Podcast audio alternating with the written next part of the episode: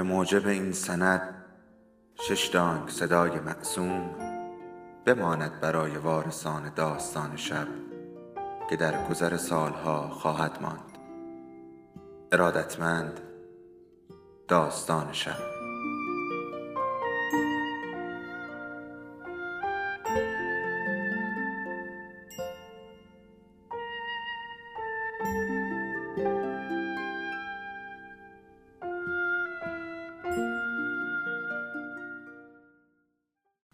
بود. یکی نبود.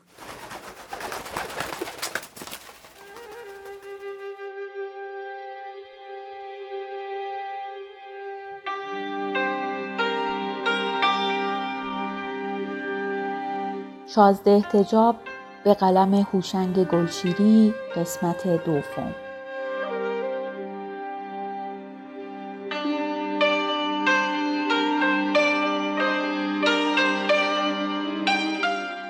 بفرمایید جناب شازده احتجاب کالسکچی کلاه کهنه پهلویش را به دست گرفته بود دست به سینه تا روی زمین خم شد و با کلاهش به کالسکه اشاره کرد از همه جای کالسکه بخار بلند می شد.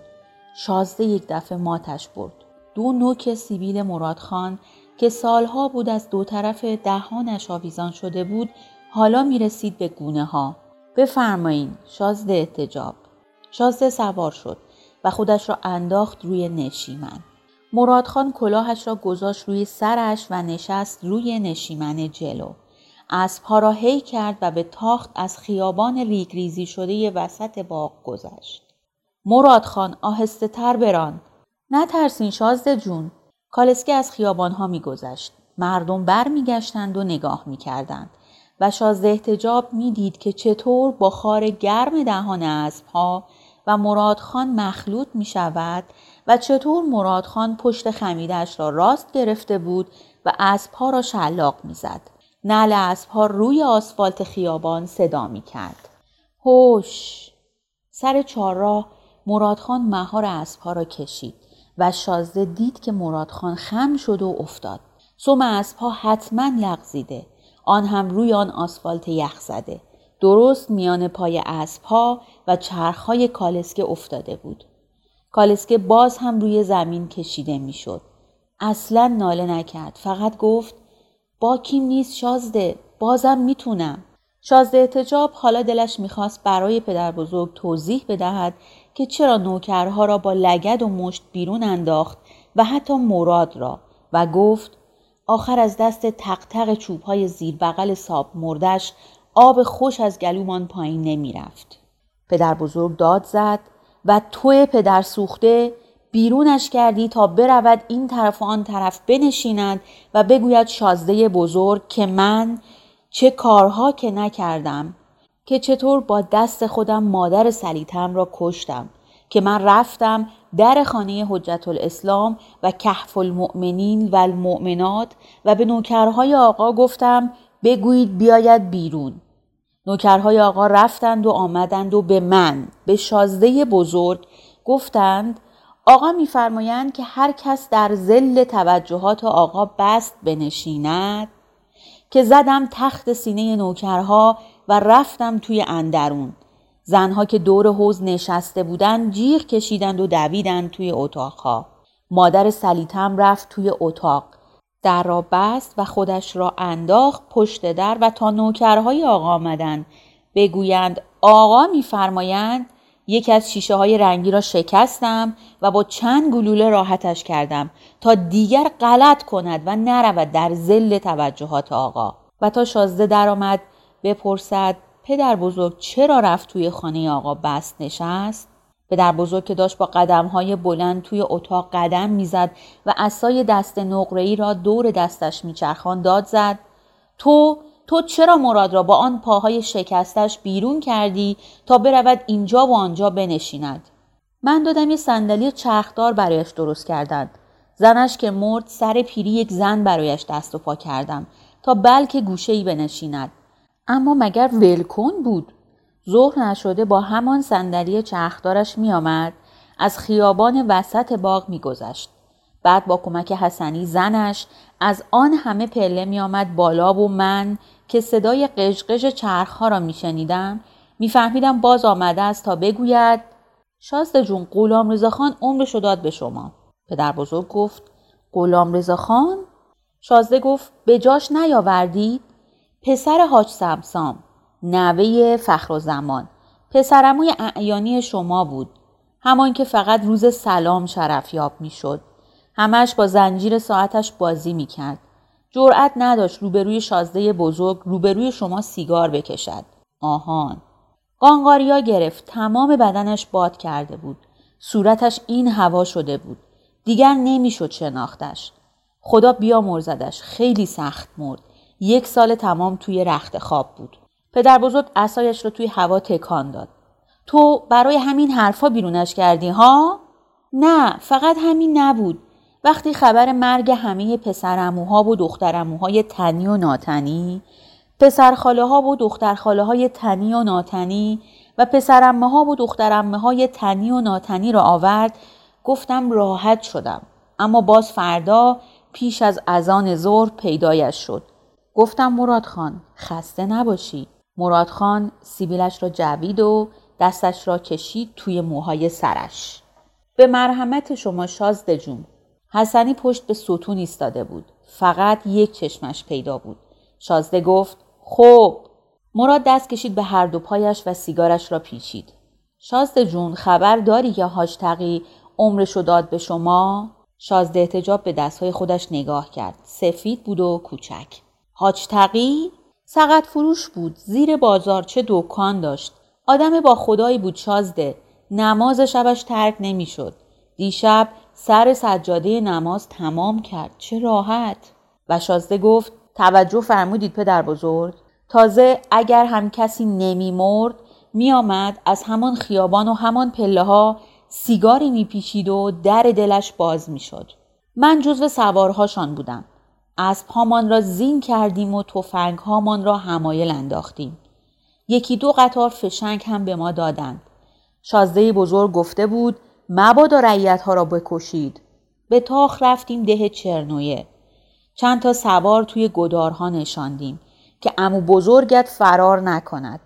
وقتی خیالمان تخت شد که سر جنگ ندارد رفتیم توی ده.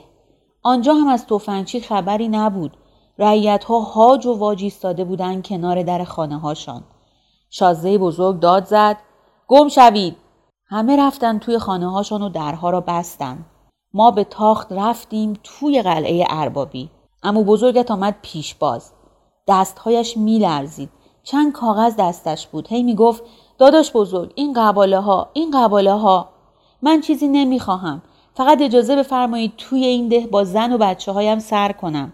شازده بزرگ نوک سیبیلش را جبید از اسب پیاده شد و افسارش را داد دست من سوارها امو بزرگ را کشان کشان آوردند توی اتاق. بچه ها و زن دهاتیش را هم آوردند. شازده بزرگ گفت چند تا طوله داری؟ پدر بزرگ گفت من نگفتم می‌دانستم. گفتم هیچ نشده سه تا بچه پیدا کردی بعد دهاتی؟ شازده گفت قباله ها دست امو بزرگ بود. بچه ها هم. حتما پاچین مادرشان را چسبیده بودند. یکی از سوارها دست زن امو بزرگ را گرفته بود و شما زدید. با پشت دست زدید توی صورت امو بزرگ که با همان ضربه افتاد کف اتاق. قباله ها هم پخش اتاق شد. یکی از سوارها دست و پایش را بست و شما بالش را گذاشتید روی صورت امو بزرگ و نشستید روش. مراد می گفت پدر بزرگ گفت پیغام داده بود. این ملک و املاک ارث پدر من هم هست. تو یکی من هم یکی. پسر یک زنیکه دهاتی بی سر و پا با من با شازده بزرگ. مراد گفت وقتی حضرت والا رفته بود شکار ده چرنویه زنیکه را سیغه کرده بود. بعد زنیکه پیغام داد که بچه دار شده. حضرت والا هم چند تا ده را به بچه صلح کرد.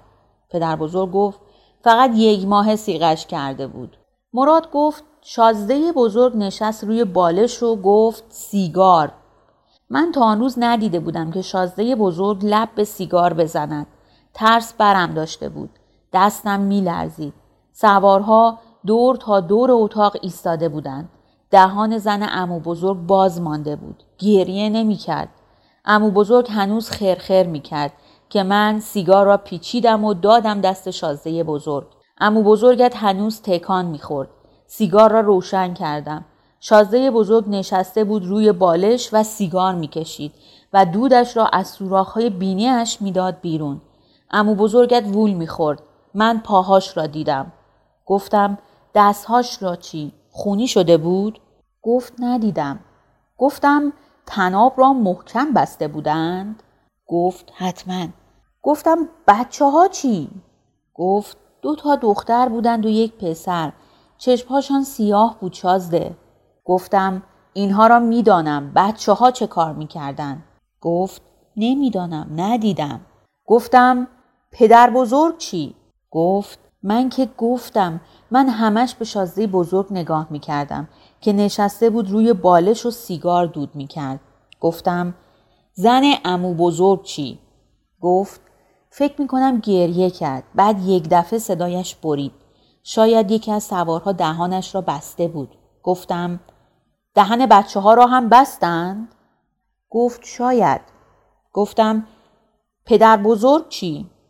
گفت نشسته بود روی بالش سیگار که تمام شد ته سیگار را روی دست امو بزرگ خاموش کرد و بلند شد و گفت بیاندازیدشان توی چاه اول امو بزرگ را انداختیم گفتم چند سالش بود گفت به گمانم 22 سال داشت گفتم بعد گفت بعد زنش را انداختیم بچه ها را هم انداختیم توی چاه و رویشان سنگ ریختیم. گفتم بعد چی شد؟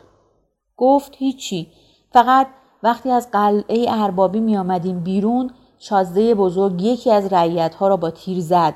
آخر آمده بود توی قلعه اربابی و شازده احتجاب پدر بزرگ را می‌دید که توی همان صندلی منبتکاری جواهر نشان نشسته است و دود سیگار را از بینیش می‌دهد بیرون و خاکستر سیگار را توی زیر سیگاری خاتم می ریزد و رها کرد تا پدر بزرگ مثل همان عکس زیر پوشش لباسهای رسمیش بماند و صرفه کرد.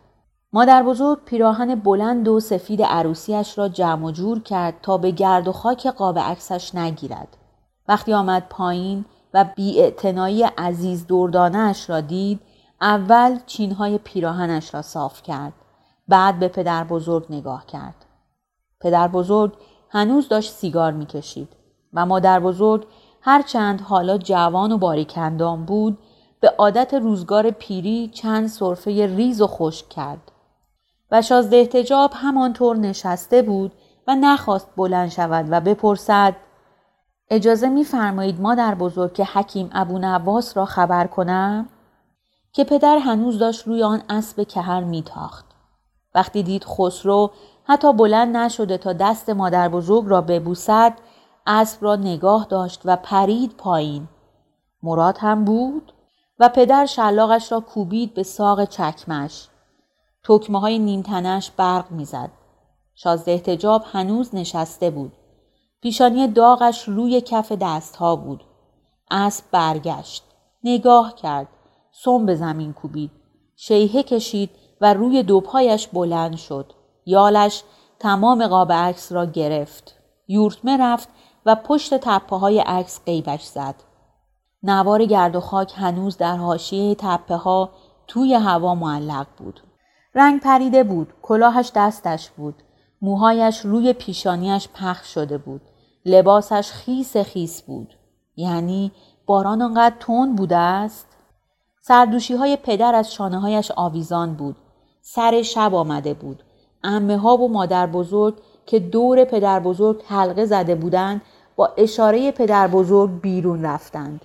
امه بزرگ شانه های پدر بزرگ را گرفته بود. پدر بزرگ گفت خب بگو. پدر موها را از روی پیشانیش عقب زد. کلاهش را دست به دست کرد. سردوشیهایش را کند و گذاشت توی جیبش. دیگر تمام شد. استعفا دادم. پدر بزرگ دسته اصا را محکم گرفت. توی هوا چرخ داد و با نوک آن زد به سینه پدر. خوب خوب حالا هم باید چند سالی از این خراب شده بروی بیرون تا آبها از آسیاب بیفتند. پدر به شازده احتجاب که حالا پهلوی پایش ایستاده بود نگاه کرد. دست خسرو را گرفت. دست پدر سرد بود. چرا؟ من که دستور داشتم. که دستور داشتی. پس چرا گذاشتی تو را مسئول بدانند؟ من دستور داشتم که نگذارم کسی از آن خیابان رد بشود. پدر بزرگ صرفه کرد. امه بزرگ پیدایش شد. خسرو فقط سرش را دید. چشمهای امه بزرگ سفید سفید بود. پدر بزرگ گفت خوب خوب. بعد یک دفعه پیدایشان شد. چند هزار نفر بودن شاید. من فقط سیاهی سرهاشان را می دیدم و دهانهای بازشان را. تک و توکی چماق دستشان بود. ترس برم داشت. پدر بزرگ باز صرفه کرد. نوک اصا حالا روی زمین بود. پدر بزرگ به آن تکیه داده بود. رنگش پریده بود. داشت نوک سیبیلش را می جوید. دست پدر میان موهای خسرو بود.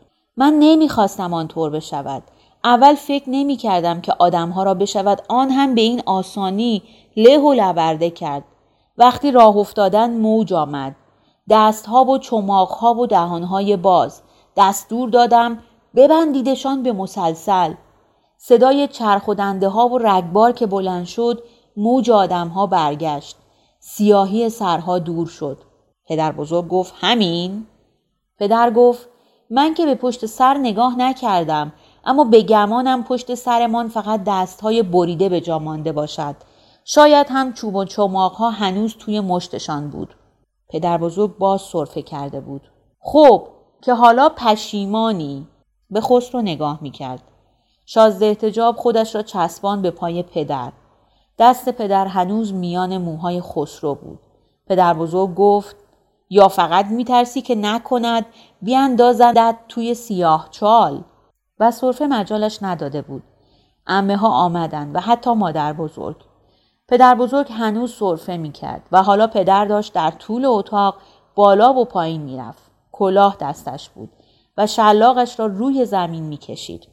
پدر پشت آن لباس نظامی بود و پشت دودی که حلقه حلقه از دهانش بیرون می‌داد و پشت آن چشمهای سیاه سرمه کشیده زنها و یا پشت درختها. سایه درختها تمام عرض خیابان ریگریزی شده را می پوشند. آن دورها تاریکتر می شد.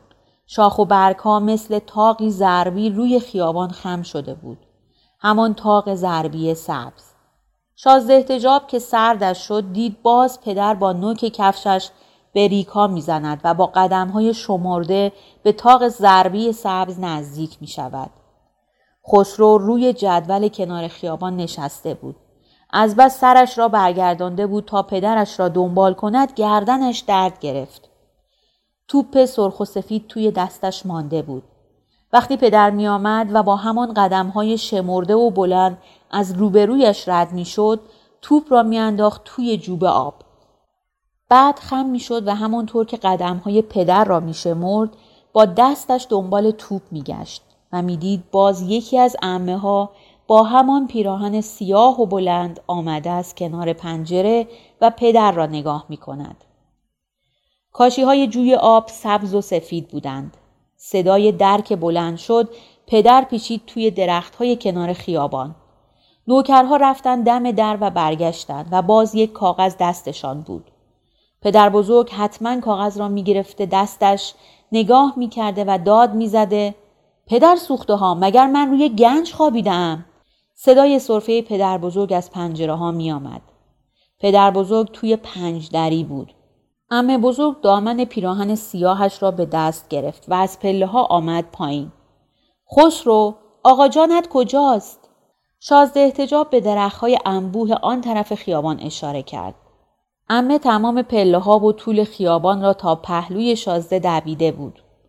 امه رفت توی درختها و خسرو دیگر مجبور نبود توپش را بیاندازد توی آب. شازده احتجاب می‌دانست که حالا نوبت امه هاست. و امه ها با همان پیراهن های بلند و سیاه و چشم های سفید آمدند و نشستند و شازده نخواست. می‌دانست که آن سوی سایه روشن عکس امه ها خیلی چیزها هست و اگر بخواهد می‌تواند در ظلمت آن تر چیزی بیابد. چیز دندانگیری شاید که با آن می توان فخر و نسا را از سر نو ساخت و یا حتی خودش را اما وقتی چشمها را با قلم تراش ورده بود وقتی امه ها آن همه دور بودند وقتی پوست تنشان را آن پیراهنهای سیاه و بلند می پوشاند و خیلی وقت بود که رها کرده بود. باز همان دو دیوار سیاه و پرگو بر گرد شازده کشیده شد.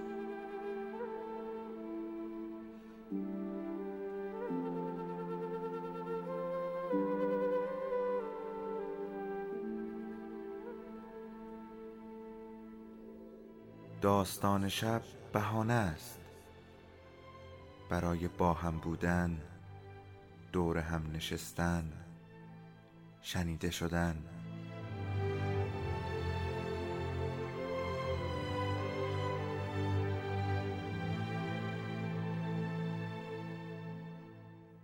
صدای افسانه ها رو میشنویم